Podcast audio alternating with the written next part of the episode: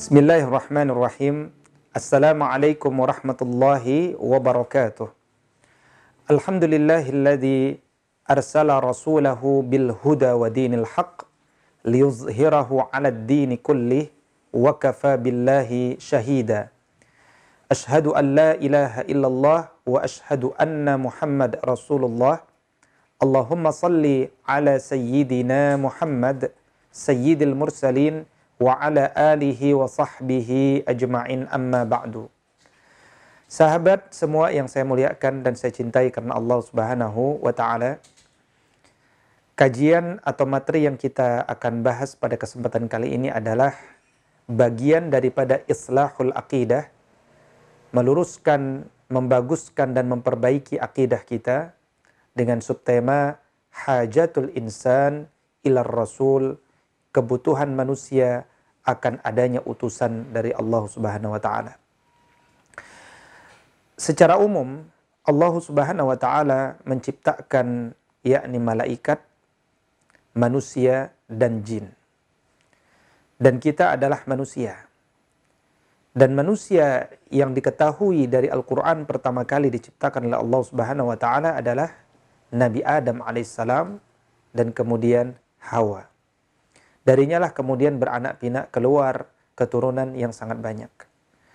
Dan Allah Subhanahu wa taala telah katakan kepada Nabi Adam alaihissalam dulu di dalam Quran surat Al-Baqarah dengan firman-Nya qul nahbitu minha jami'a fa imma ya'tiyannakum minni huda faman tabi'a hudaya fala khaufun 'alaihim wala hum yahzanun Wahai Adam dan Hawa turunlah kalian semua ke muka bumi dan kalau kalian ingin tidak bersedih, tidak khawatir, dan nanti kelak akan masuk surganya kembali Allah Subhanahu wa taala, hendaknya kalian berpegang dengan al-huda.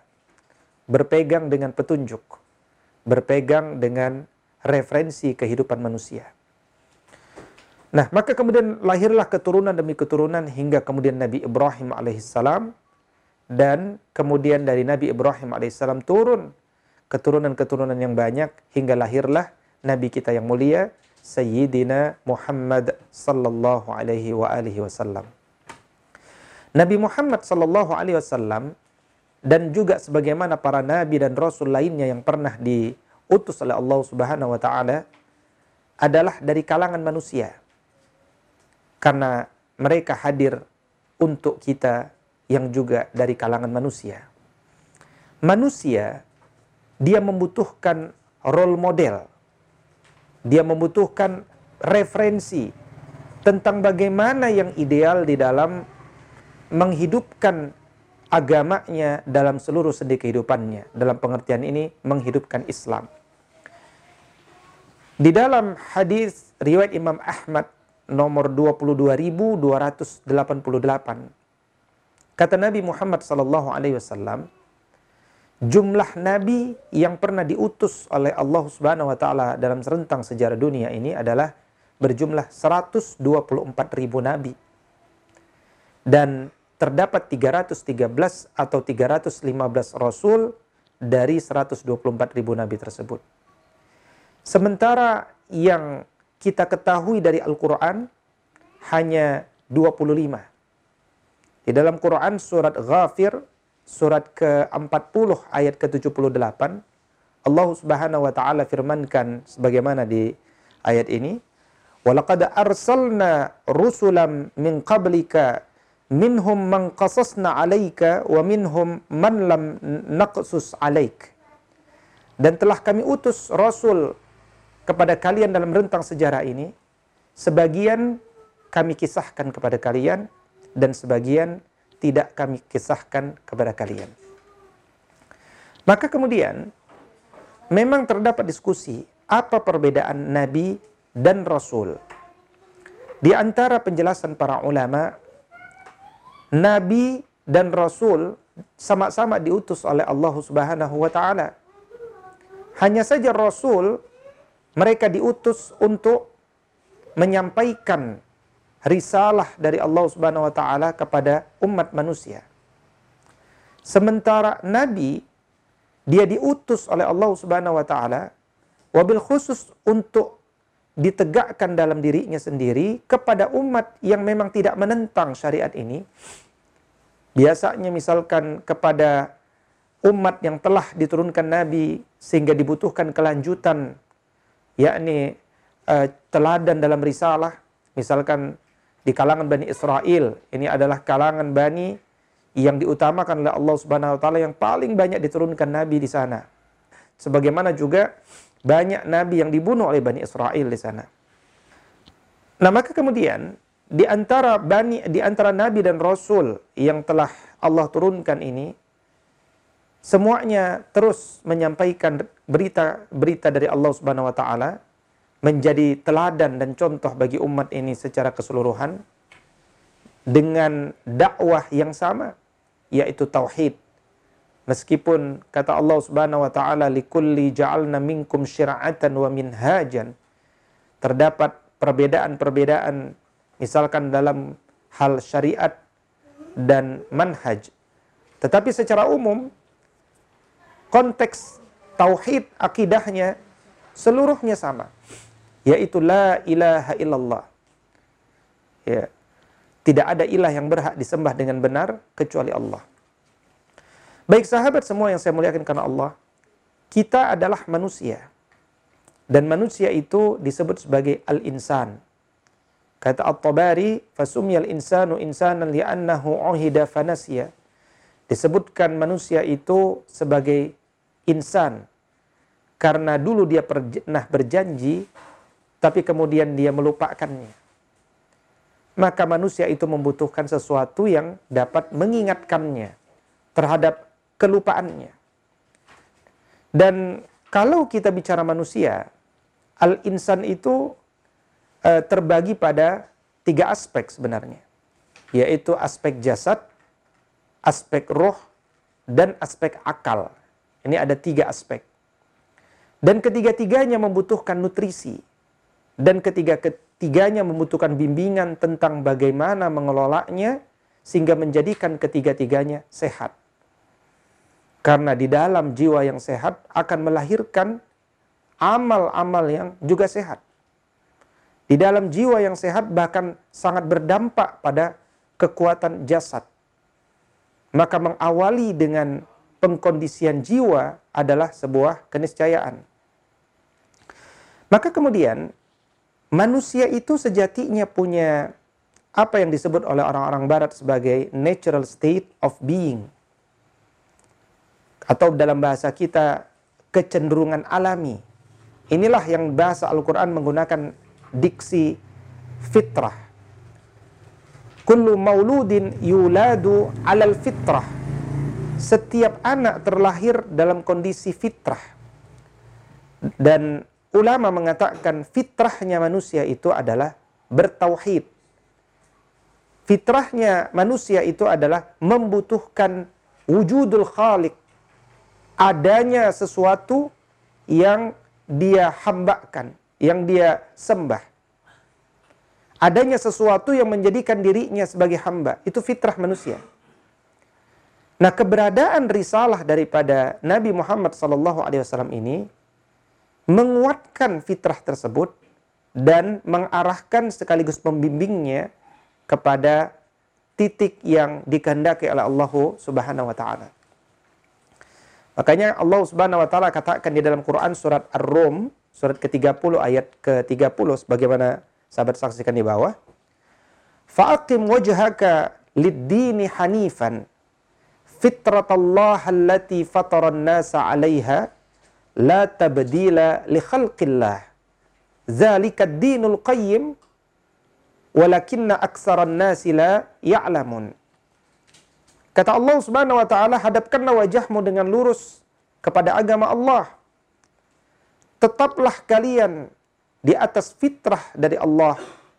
Allah yang telah menciptakan manusia dengan fitrahnya. Dan tidak ada perubahan pada fitrah Allah.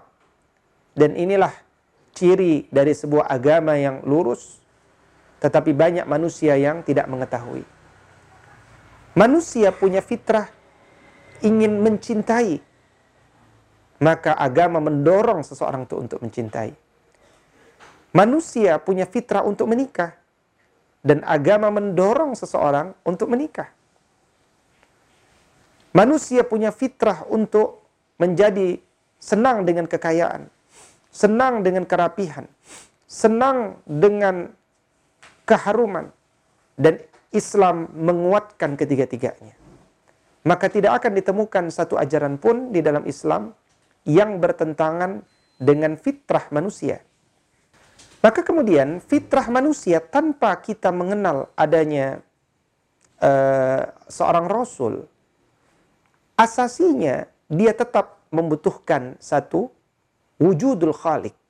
Dia butuh menghadirkan adanya sosok Tuhan dalam dirinya. Sehingga kemudian darinya dia akan melakukan satu proses yang disebut sebagai ibadatul khalik. Ya, mengekspresikan cintanya kepada Tuhan yang dia definisikan. Dan tanpa mengenal Rasul, seseorang itu ingin hidup teratur ingin memiliki al-hayatul munazzamah, kehidupan yang teratur. Tetapi dengan adanya Islam, seseorang itu menjadi lebih terarah, tidak mencari-cari sendiri, tidak kemudian merekak-rekak sendiri Tuhannya. Makanya kemudian di dalam Islam konsep Tuhan itu menjadi mudah untuk difahami, menjadi uh, mudah untuk diketahui dikenalkan siapa nama Allah, siapa nama Tuhannya, yaitu Allah. Dikenalkan tentang bagaimana cara melafazkannya, yaitu Allah. Dikenalkan tentang bagaimana hakikatnya. Qul huwallahu ahad. Kemudian, misalkan terkait tentang wujudul khalik. Kita bisa lihat Quran surat Al-Mu'minun surat ke-23 ayat ke-83 sampai ayat ke-90. Ya. Ketika misalkan manusia-manusia umum secara umum, bahkan orang-orang kafir dulu ditanya, ketika ditanya, siapakah yang memiliki bumi ini? Siapakah yang menciptakan bumi ini? Siapakah yang memiliki langit? Siapakah yang punya ars yang besar? Siapakah yang di tangannya berada kekuasaan dari segala sesuatu. Orang-orang kafir dulu akan menjawab, Allah. Sebagian menjelaskan bahwa ini adalah dalil bahwa mereka mengakui keberadaan Allah. Tapi persoalannya, mereka hanya sekedar mengatakan bahwa Allah yang mengatakannya, mungkin dengan terpaksa, namun buktinya mereka ternyata tidak beribadah kepada Allah ini menunjukkan bahwa mereka sejatinya tidaklah bertauhid. Karena buktinya dalam kehidupan berikutnya, mereka lebih cenderung pada Tuhan yang mereka definisikan dalam kehidupannya. Yang kedua, seseorang itu tanpa mengenal Rasul, dia akan tetap ingin mengekspresikan cintanya kepada Tuhan yang dia definisikan. Ibadatul Khaliq. Namun dengan keberadaan Islam, justru hal itu dikuatkan. Allah Subhanahu wa taala katakan, "Ya ayuhan nasu budu rabbakumul ladzi khalaqakum walladzina min qablikum la'allakum tattaqun." Wahai sekalian manusia, beribadahlah, sembahlah Allah yang telah menciptakan kalian dan yang telah menciptakan orang-orang sebelum kalian agar kalian menjadi orang-orang yang bertakwa. Jadi ibadah, ekspresi cinta, ritual-ritual yang dilakukan itu justru adalah bagian dari terapi untuk semakin menguatkan makrifat menuju hakikat yang sebenarnya sehingga semakin faham dan semakin terbukalah pemahaman kita tentang eksistensi Allah Subhanahu wa taala. Nabi Ibrahim alaihissalam dan Nabi Ismail alaihissalam misalkan dalam Quran surat Al-Baqarah ayat ke-200 atau ayat ke-128 Allah Subhanahu wa taala berfirman mereka berdoa Rabbana waj'alna muslimaini laka wa min zurriyyatina ummatan muslimatan lak wa arina manasikana wa tub alaina innaka antat tawwabur rahim. Wahai Rabb kami, jadikanlah kami berdua hamba-hambamu yang tunduk patuh kepadamu. Dan begitu pun kami berdoa agar anak keturunan kami juga termasuk anak-anak yang tunduk patuh kepadamu. Dan tunjukkanlah kepada kami tentang bagaimana cara beribadah kepadamu. Tempat-tempat ibadah haji kami. Tunjukkan. Ya. Sesungguhnya engkau yang maha penerima taubat. Lagi maha penyayang. Maka kemudian Allah Subhanahu wa taala firmankan di dalam Al-Qur'an tentang orang-orang yang berpaling dari uh, keinginan untuk berekspresi kepada Tuhan yang benar itu. Kata Allah Subhanahu wa taala, "Fa in tawallaitum fama sa'altukum min ajr in ajriya illa 'ala Allah wa umirtu an akuna minal muslimin." Jika kalian berpaling dari peringatanku, aku tidak meminta upah sedikit pun daripadamu. Upahku tidak lain hanyalah dari Allah Subhanahu wa taala dan aku disuruh supaya aku menjadi termasuk hambamu yang memasrahkan diri kepadamu. Yang ketiga, tanpa mengenal Rasul, seseorang itu tetap menginginkan al-hayatul munazzamah. Kehidupan yang teratur. Dan ini adalah ciri daripada fitrah manusia yang menginginkan keteraturan di dalam kehidupannya. Ya. Maka kemudian dalam hal ini realitasnya manusia secara umum membutuhkan bimbingan, taufik dan hidayah dari yang maha menciptakannya yaitu Allah Subhanahu wa taala dan karenanya Allah Subhanahu wa taala menurunkan utusannya yang juga dari kalangan manusia bukan dari kalangan malaikat, bukan dari kalangan jin. Agar kemudian tidak ada alasan bagi manusia, agar kemudian tidak ada alasan bagi manusia mengatakan, kan dia rasul, wajar dia bisa, aku tidak bisa. Sekarang kita hanya bisa mengatakan, dia rasul yang juga manusia. Maka kalau rasul bisa, maka kami pun insya Allah bisa menjadi motivasi bagi kita. Itulah rahasia mengapa diturunkan, diutus Rasul itu tetap dari kalangan manusia. Kalau engkau betul-betul mencintai Allah Subhanahu wa taala, maka engkau tidak bisa tutup matamu dari keberadaan seorang rasul yang dari kalangan manusia. Makanya Allah katakan dalam Quran surat Ali Imran, surat ketiga ayat ke-31, Allah Subhanahu wa taala firmankan, "Qul in kuntum tuhibbunallah fattabi'uni yuhibbukumullah wa yaghfir lakum dzunubakum. Wallahu ghafurur rahim. Ajarkan wahai Muhammad kepada umatmu itu. Kalau umatmu itu betul-betul mengaku mencintai Allah, maka syaratnya satu. Ikuti manusia al-Mustafa yang terpilih itu. Ikuti dia maka kalau engkau ikuti manusia itu, engkau ikuti Rasul, engkau ikuti Nabi dan Rasul, maka Allah akan mencintai kalian, bahkan mengampuni dosa-dosa kalian, karena Allah maha pengampun lagi maha penyayang. Syarat turunnya ampunan dan kasih sayang Allah adalah kerinduan dan kecintaan kita dalam mengikuti Rasulullah sallallahu alaihi wasallam. Dan inilah bimbingan Al-Quran yang diturunkan kepada umat ini. Yasin wal Qur'anil Hakim. Yasin dan Al-Quran yang penuh hikmah. Sahabat sekalian, maka dengan keberadaan Rasul yang kemudian dijustifikasi oleh Allah Subhanahu wa taala untuk mengikutinya, akhirnya kita pun dibimbing oleh Rasulullah SAW. Satu, kita dibimbing mengenal siapa sang Khalik. Disebutkanlah dia namanya Allah, cara melafazkannya Allah, hakikat Allah jelas, misalkan dalam keseluruhan surat Al-Ikhlas.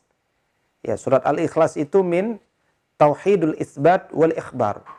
Di sana dijelaskan tentang seluruh sifat-sifat Allah yang mudah difahami.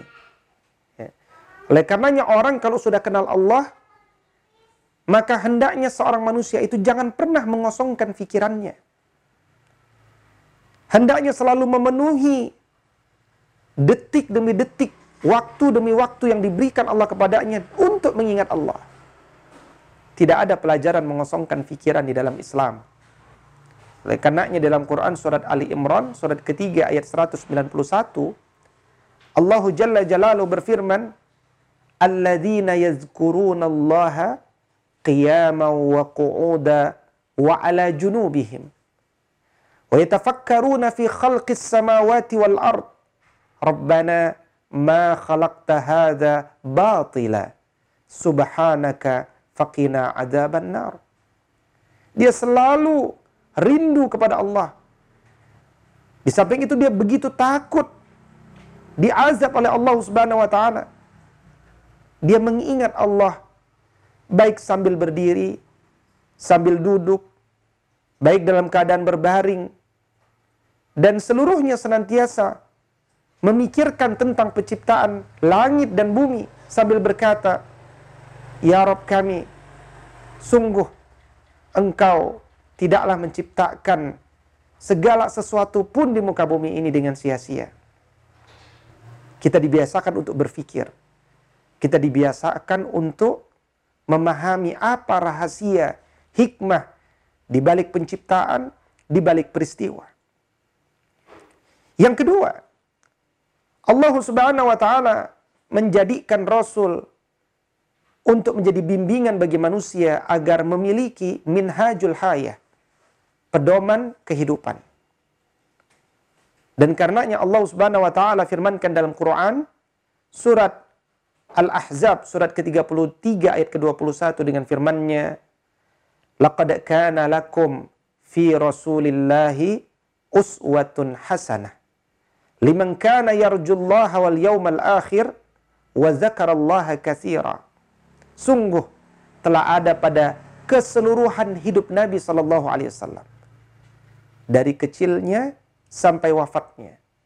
Seluruh perkataannya, perbuatannya, ketetapannya dan diamnya. Seluruhnya adalah uswatun hasanah. Keteladanan dalam kehidupan kita baik dalam posisinya sebagai suami, sebagai ayah, sebagai orang tua, sebagai kakek, sebagai ponakan, sebagai anak, sebagai pemimpin. Baik pemimpin kabilahnya, pemimpin umatnya, bahkan sebagai pemimpin dunia.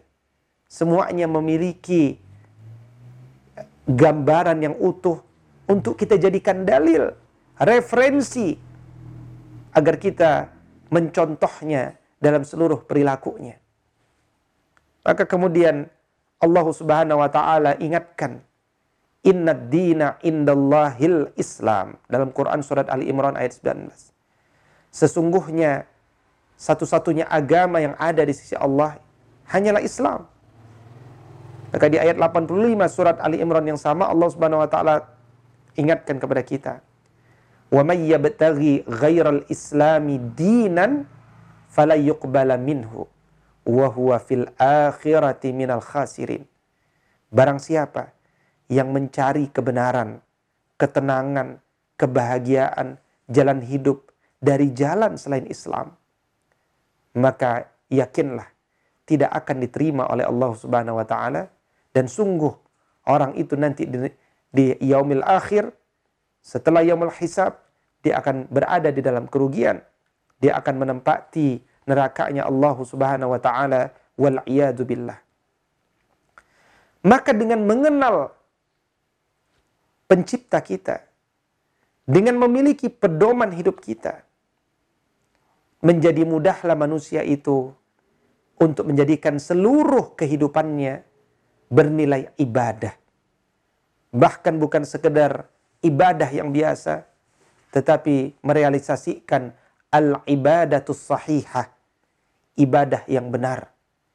Ibadah yang diawali dengan ikhlasun niyah, ikhlas niat hanya mengharapkan ridha Allah melalui mutaba'ah ittiba'ur rasul.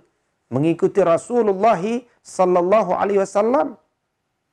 Maka Allah Subhanahu wa taala katakan wa ma arsalna min qablika min rasulin illa nuhi ilaihi annahu la ilaha illa ana fa'budun. Allah Subhanahu wa taala katakan dalam Quran surah Al-Anbiya surat ke-21 ayat ke-25 dan tidaklah kami utus rasul-rasul sebelummu kecuali kami wahyukan kepada mereka dengan satu kalimat yang sama tidak ada ilah yang berhak disembah dengan benar kecuali aku kecuali Allah Subhanahu wa taala maka sembahlah Allah Subhanahu wa taala saja maka dengan demikian kita akhirnya memiliki definisi apa itu ibadah. Apa itu penghambaan kepada Allah. Kita pun menyadari bahwa diri kita adalah abad, hamba. Hamba siapa? Hamba Allah, Abdullah. Bukan abdud dinar, bukan hamba dunia, hamba harta. Dari sini kita ingin agar seluruh dimensi kehidupan kita dicatat oleh Allah Subhanahu wa taala sebagai bernilai ibadah. Sebagaimana Allah katakan di dalam Quran surat uh, Az-Zariyat surat 51 ayat 56. "Wa ma khalaqtul jinna wal insa illa liya'budun." Dan tidaklah kami ciptakan jin dan manusia kecuali untuk beribadah kepada Allah Subhanahu wa taala.